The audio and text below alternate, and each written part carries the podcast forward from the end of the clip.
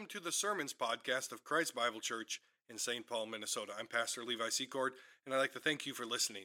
Christ Bible Church exists to bring all of Christ into all of life, and in doing so, we glorify God. This podcast series is not meant to be a replacement for the local church. It is not meant to replace your regular gathering with Christ's people across Christ's earth. And so we encourage you to use these sermons to bring glory to God, to bring all of Christ into all of life, and to strengthen and encourage one another in His name. With all of that in mind, let us turn our hearts and our minds now to the preaching of God's Word, and in it may we see and glorify and emulate our Savior.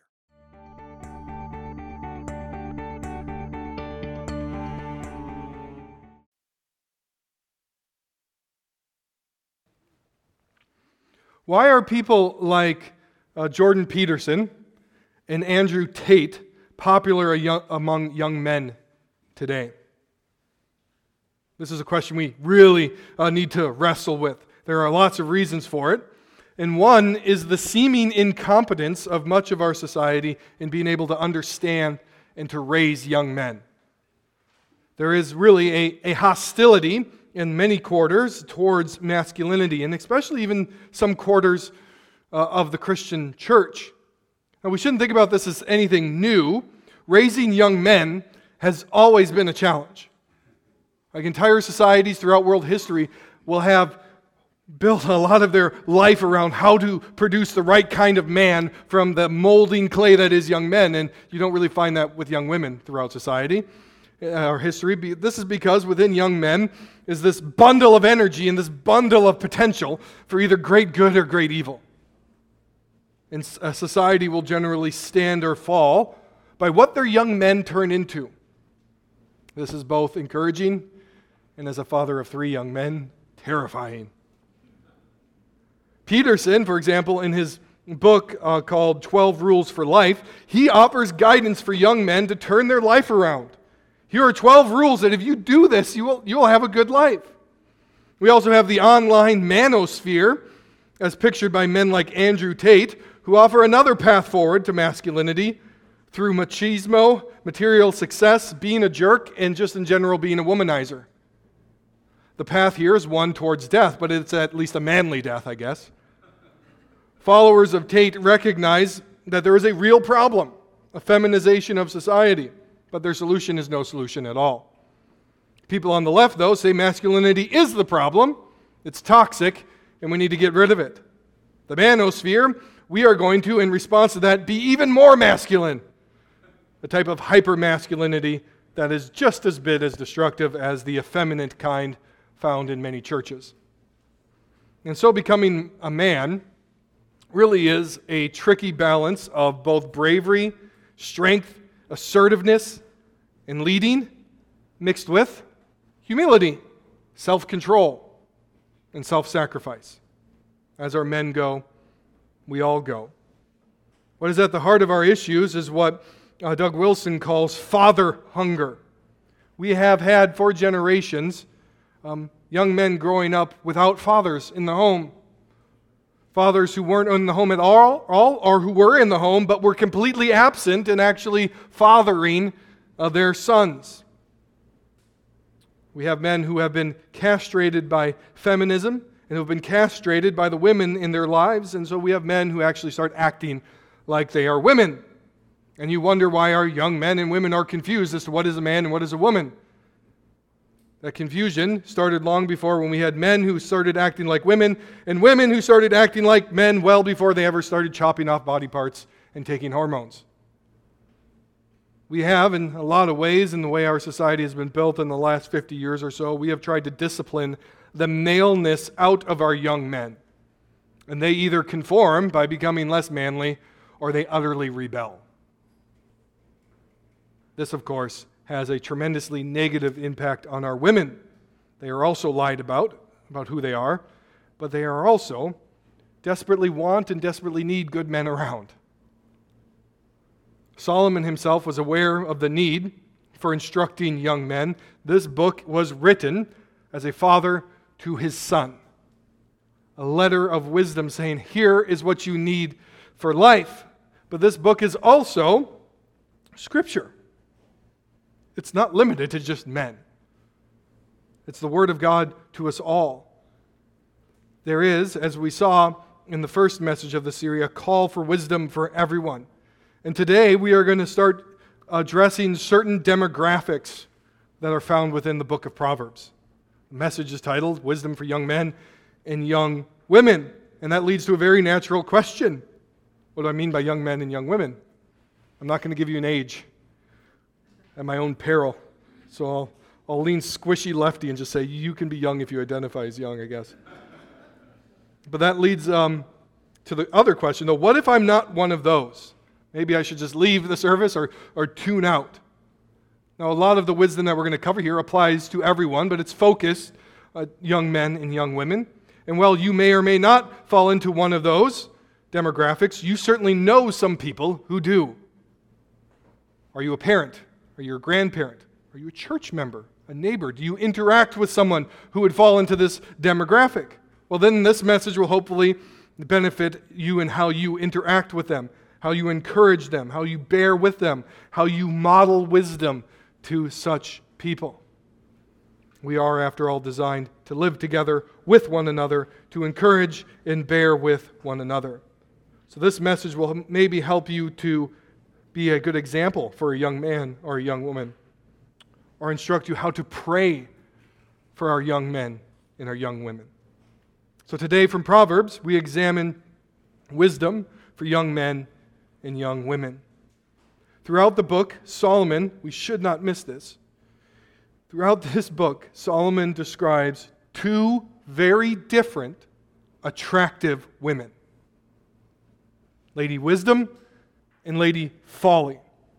And this makes sense because young men, follow me here, are attracted to young women.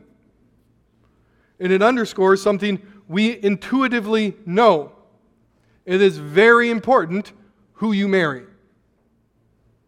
Both wisdom and folly are personified not just as women, but as beautiful and desirable women. Young men are particularly attracted to beautiful women. Again, this should not be earth-shattering. And while that is often distorted by sin, this is a part of God's design. Women are beautiful, and men long for that beauty. And so every parent worries about what kind of a man his daughter will marry, or what kind of a woman his son will marry. Marriage has the potential to be a tremendous blessing or a tremendous curse, and we're going to deal with that more later in this series. But Solomon here is training his son to desire and to choose the right kind of beautiful woman, and to avoid, with all prejudice, the wrong kind. And this points to a larger truth, the truth of the choice between wisdom in your life and folly. And while he writes to his sons, this does not exclude young women. If Solomon was writing to his daughters, I think he would have personified wisdom and folly as attractive young men. In other words, both Lady Wisdom and Lady Folly have male counterparts. Both Lady Wisdom and Lady Folly have male counterparts. Also, young women can learn about what their character should be like by comparing Lady Wisdom and Lady Folly. To put it plainly, young women, you do not want to be loud woman folly. You should want to be like Lady Wisdom. Solomon in chapter 9 gives us characteristics of both of these women, and then we will flesh those out. There are four characteristics of Lady Wisdom, or of the wise woman, in verses 1 through 6. First, you will notice that she is productive. She works hard, and she works diligently. Solomon says she has built her house with 7 pillars. Of course, that number 7 is very important. It signifies a completeness. Like she has completed her work, and she has done an excellent job. We also read that she has slaughtered beasts, prepared wine, and she has set her table. She literally has everything set out there ready for anyone to come in and enjoy. Conversely, if you look at Lady Folly, she is sitting in her house. It's not accident. Solomon is comparing and contrasting. You have Lady Wisdom there who's diligent in working, and Lady Folly who is sitting around occupying herself with herself all day. Stereotypes exist for a reason. There's a reason why soap operas have been popular for decades. I am shocked in my own demographic of how often moms who are busy spend a lot of time online complaining about how they have no time to get things done. Of course, there are men who do the same thing. Second, you should note that Lady Wisdom is concerned with helping and serving others. Note that her work is not all about herself. She's not puffing herself up. It's not for her own pleasure. Though she probably enjoys her work, the aim is other-directed. She is not making a feast for herself. She is not getting drunk on her own wine. She is setting a table for others. Her life is motivated by sacrificial love. She even then sends out other young women, her helpers, to recruit and to train the simple. I think you should note in these two passages also that both women are calling out to the simple. The wise woman is, and the foolish woman. They both want others to come in, but for different reasons. Third, the wise woman is directing others toward God. This is her call. Leave your simple ways and live and walk in the way of insight. She is offering instruction in truth, the fear of the Lord. Her conduct is directed by God's word and God's standards. You should see in this picture of Lady Wisdom an appeal to the two great commandments. She is loving God and she's loving others. Fourth, the wise woman is ultimately life-giving. In this life, in the next. She builds houses. She instructs. She calls out to us. In verse 6, she lives. Instead of perishing and falling, as she offers life to us. Such a woman is a blessing to everyone she meets. Such a woman is more precious than diamonds or gold. I can say this with much confidence. We have many such examples of such women in this church. They pour out their lives for others. They give their life for others. They love God and they love others. And Christ Bible Church is blessed for having them. Young women, this is the type of woman you should want to grow to become. Don't become a shallow bimbo that you find online.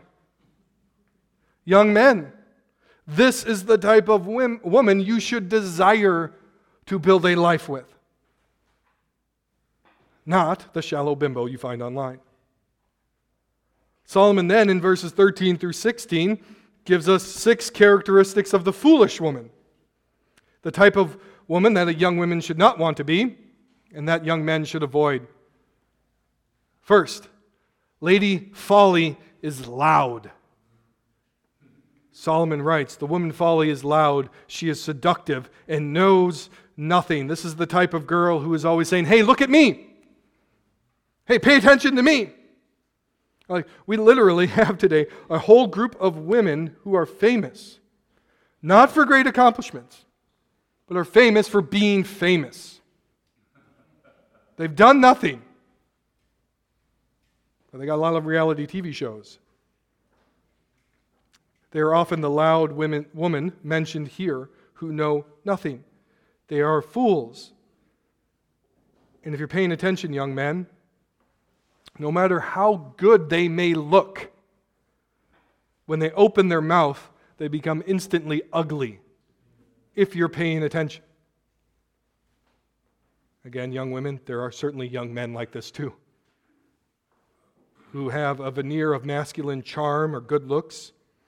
But when they open their mouths, they reveal their character, and my advice would be run in the other direction.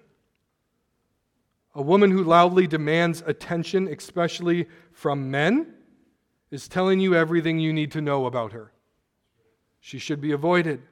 This does not mean, young women, that you should become a stone to all men and that you shouldn't have any desire for attention from men. No, that's not how God has made the world. But there's a difference. There's a stark difference. Don't be the type of loud, boisterous, or prideful woman who cannot get along unless she has all the attention on herself. Similarly, second, the foolish woman is stuck up and filled with pride. Solomon says she takes a seat on the highest places of the town, calling out to those who pass by. The Lady Folly has a very high opinion of herself, a very high opinion of her attractiveness. Mark and avoid. Third, Lady Folly preys on foolish men with her attractiveness. She chews up the simple man who sees a pretty face and runs after it. Like this is, in essence, the porn industry of our day. The allure of a pretty woman has chewed up and spit out many a man throughout world history. Men, when it comes to pretty women, we often become idiots. And this has been displayed, again, countless times. Fourth, the foolish woman encourages evil. Remember, wisdom and folly are linked to right and wrong. She says to her victims, "Stolen water is sweet, and bread eaten in secret is pleasant." Let me tell you what she's saying here. The evil is worth it. It's worth it. And the stolen water and the secret bread here are not actual water and bread. It's a euphemism. You'll figure it out. But again, folly is linked with sin and evil. It is a moral category. Elsewhere, Solomon describes such a woman as having feasted, wiping her mouth, and then she says, "I've done nothing wrong. I haven't done anything wrong. I've followed my heart, and this is what it told me to do." She has a seared conscience and a hard heart. Simple application. Don't be that person. Don't be attracted to that person. Fifth, she is selfish. She does all of this for herself. She enters into relationships, even marriage and parenting, because she thinks it's going to complete her and make her happy. The problem is when that's your end goal and those things don't make you happy, you have every justification in your own heart and mind to leave, because it's all about you anyways. This is the exact opposite of what the Bible says love is. Love is not a feeling, but an act of the will. Love is not butterflies in your stomach, but it is bending down to wash someone else's feet. Lady Wisdom sets her table for others. Lady Folly seeks you so that you will seek her by giving her what she wants. It's selfishness through and through. Sixth, if you go this way, you will die. This is where it ends in verse 18. But he, that is the simple man, does not know that the dead are there and that her guests are in the depths of Sheol. Sheol is the Hebrew word for the grave. Whether you find the male or the female version of this, the end is the same, death.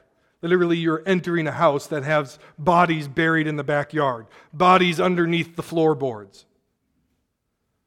This is where folly always leads. Lady or Mr. Folly brings death. So don't be that and don't desire it. And yet we're stuck with this problem that both of the two women are still attractive. Both of them still call out to the simple. Both of them have their fans. So what's the issue here? Is the issue that they're attractive? That they're good looking. Christians often turn this way. We say things to women that basically equal holiness equals being frumpy. Holiness means rejecting physical beauty. But I think that misses the mark. God himself is described as beautiful. God himself created beauty. But we have a tendency to take those things and to pervert them. It's not an accident that these two women are described as physically attractive. So what are we to take from this? Solomon says this in Proverbs 11:22. Like a gold ring in a pig's snout is a beautiful woman without discretion. Like a gold ring in a pig's snout is a beautiful woman without discretion. Let me summarize that. Character trumps looks. For our women considering men, character trumps personality, success, or whatever it is you find attractive in a man. Men are simple. I know what they find attractive in women. Women are a mystery. This creates a whole set of practical questions. Should women, for example, care about how they look? Yes and no. Let me speak plainly as if I haven't already been. Women as image bearers, and really humans all as image bearers, are all beautiful. When I'm talking about beauty here, I'm not talking about whatever you think the cultural definition of beauty is today. Every image bearer bears beauty because they reflect God. To be human is to be beautiful.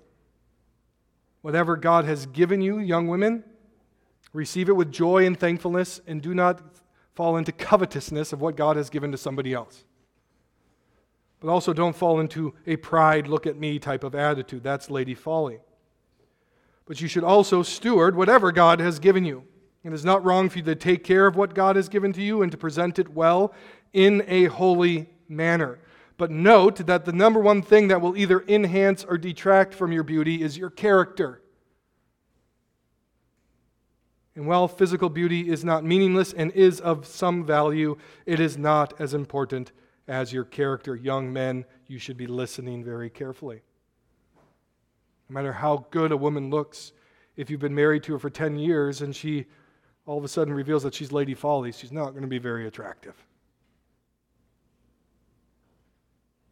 Women, your physical beauty can be used for good or for evil. How you dress and present yourself does matter. All women know that they can get attention from men if they dress a certain way. But that is not the attention you should want.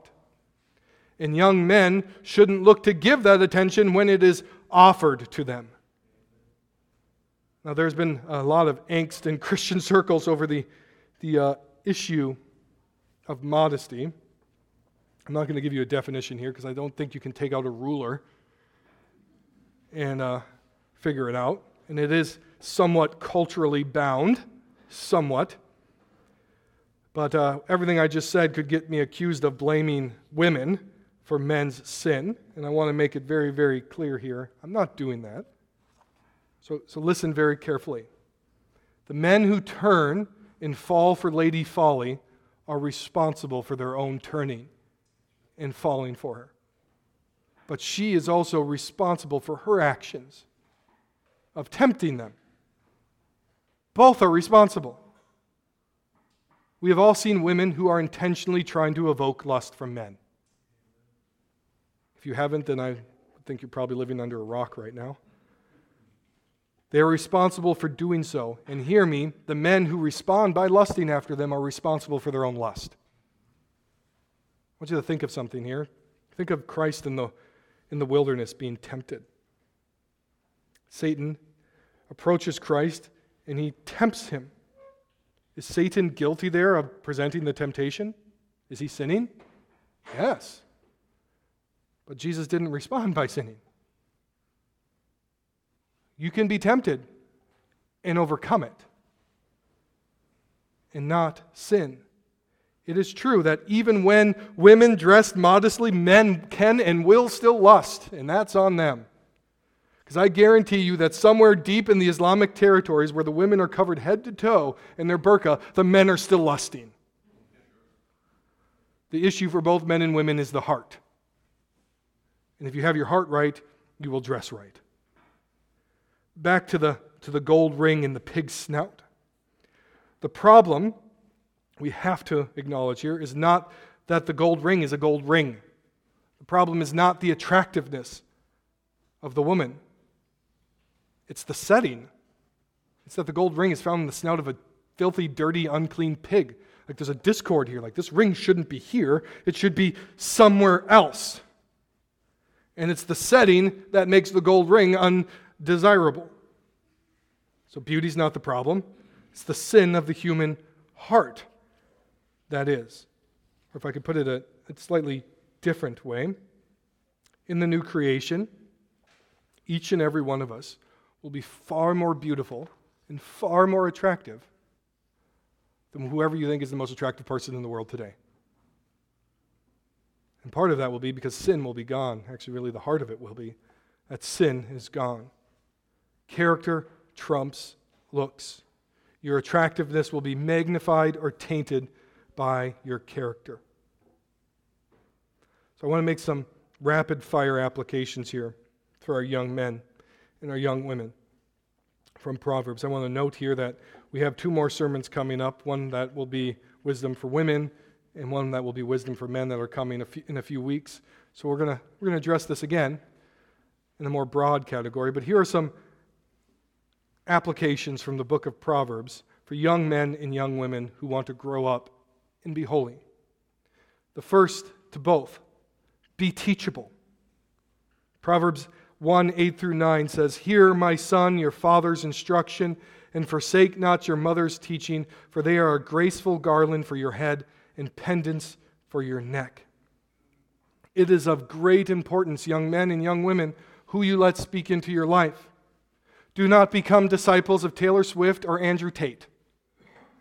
Instead, listen to your parents.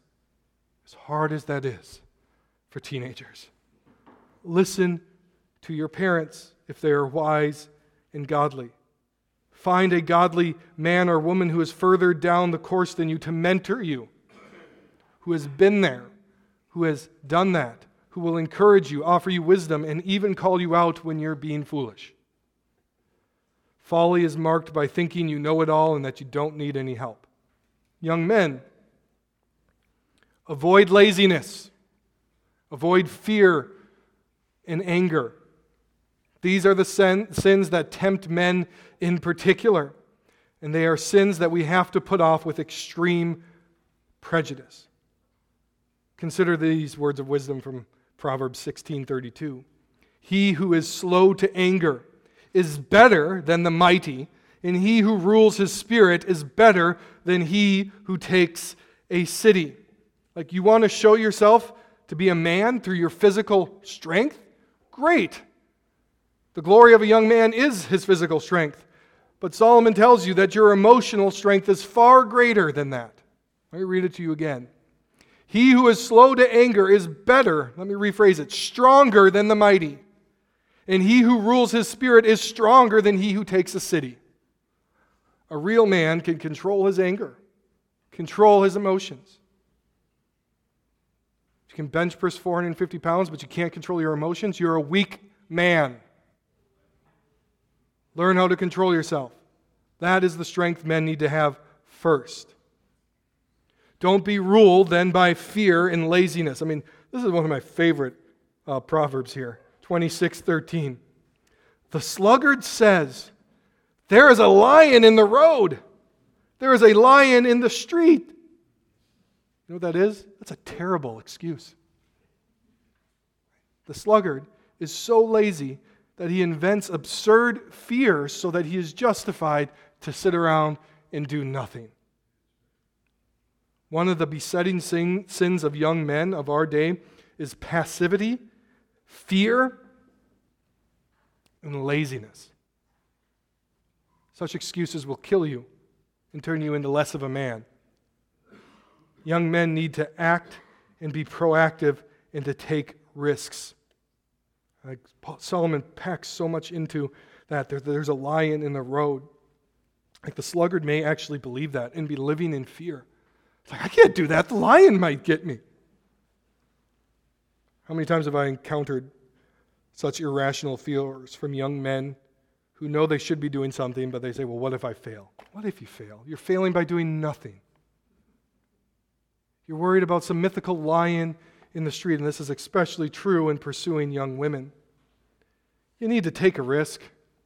And yes, it'll hurt when you fall flat on your face and she says no, but it won't kill you. You can pick yourself up, you can learn from it, and you'll get better and stronger as you overcome. To be a man is to be charged with killing dragons, and you have to begin by killing the small ones in your own heart, the ones right in front of you. Young women, avoid laziness and loose lips. Men in their sin tend to be more physical. Women in their sin tend to be more verbal. Not always true, but generally. Hard work is not just a requirement for young men, but also for young women. Look at Proverbs 9, 1 through 6 again. Look at Lady Wisdom's diligence. Look at her hard work. And then look at Lady Folly's selfishness. Women as being more verbal than men. Your character will be judged by the words you use. Proverbs is full of such warnings. Proverbs 15:28, the heart of the righteous weighs its answers, but the mouth of the wicked gushes evil. The heart of the righteous weighs its answers, but the mouth of the wicked gushes evil. The wise man is slow to speak, but the foolish man just blurts it out. Proverbs 31:26, describing the ideal woman, shows you that she's not then, this is not a call to never say anything. How is the Proverbs 31 woman described? She speaks with wisdom and faithful instruction is on her tongue. Be known as a thoughtful woman through your speech. In other words, control your tongue so it doesn't control your life. Lady Folly is loud and careless with her words. Don't be that. I'll give you an example. Just the other day, I was sitting down in one of my favorite places in the world, Chick-fil-A. I was having lunch, and I was trying to eat my dinner in peace. I was there by myself.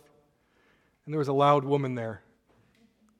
She was going around in a joking but loud and obnoxious manner, talking over everyone and talking to all of the employees. You know what she was talking about? She was asking, she's like, "Do you know a good man that I could date?" And then she started to list all of her expectations. She was doing this somewhat tongue-in-cheek, but she was listing all of her expectations of what her standards would be. And these standards were so high that she didn't want a man who had a felony or too many baby mamas. It seemed like she was speaking from her bad experience. And really, those are kind of good standards, but they're really low standards. I sympathize. And I hope that if she doesn't know Christ, that she comes to know him. But she continued in her loudness and her disturbing of everyone's dinner, thinking she was funny, but she really wasn't. And the only thing that kept ringing in my head, and I don't mean this with an ounce of malice, though I was a little perturbed at the time, I thought, what makes you think that such a man would want anything to do with you? Both men and women have a tendency to overinflate how great of a catch they are. You're a sinner too. Wisdom begins with the fear of the Lord, no matter your demographic. Men and women are both image bearers, and men and women are both sinners. Men tend to sin in one direction, and women tend to sin in the other direction. And part of wisdom is realizing where your bents are and working to strengthen them. But we should note that while men and women may sin differently, they have the same Savior. The blood of Christ covers the sins of men and it covers the sins of women. His grace is not only sufficient to atone for both men and women, but His Spirit is powerful enough to transform you into Lady or Mr. Wisdom. And that is something we need to hear. The call of wisdom is a call to intentional growth, grace-drenched effort in work, and relying upon this truth that the one who is in you is greater than your bents and your sins. He is greater than the obstacles you may face. The godly young man and the godly young woman believes in Christ and is washed by His blood and is empowered by Him. So live like it. Not just trusting your salvation, but your day-to-day sanctification. Knowing Christ and what He has done for you should give you the boldness of one who is completely forgiven, the one who knows he is kept by God's strength, and the one who is informed by his word. Therefore, young men, young women, and everyone else, fear the Lord and walk in boldness towards life. Wisdom and grace grant you an otherworldly wisdom and boldness and confidence. For Christ is our Lord, He is our path, He is our wisdom, and He is our Savior. Let's pray. Lord God, we thank you again this morning that you have spoken to us in your word. May you help all of us to both desire the right kind of people and to be the right kind of people. That we would not be Lady or Mr. Folly. That we would not be foolish, selfish, and wicked people. But that by your grace, by the work of your Son Jesus, that we would be transformed, and that we might walk the path of wisdom, and in our lives may we reflect the power of Christ to save, to renew, and to transform. It's in His name we pray. Amen.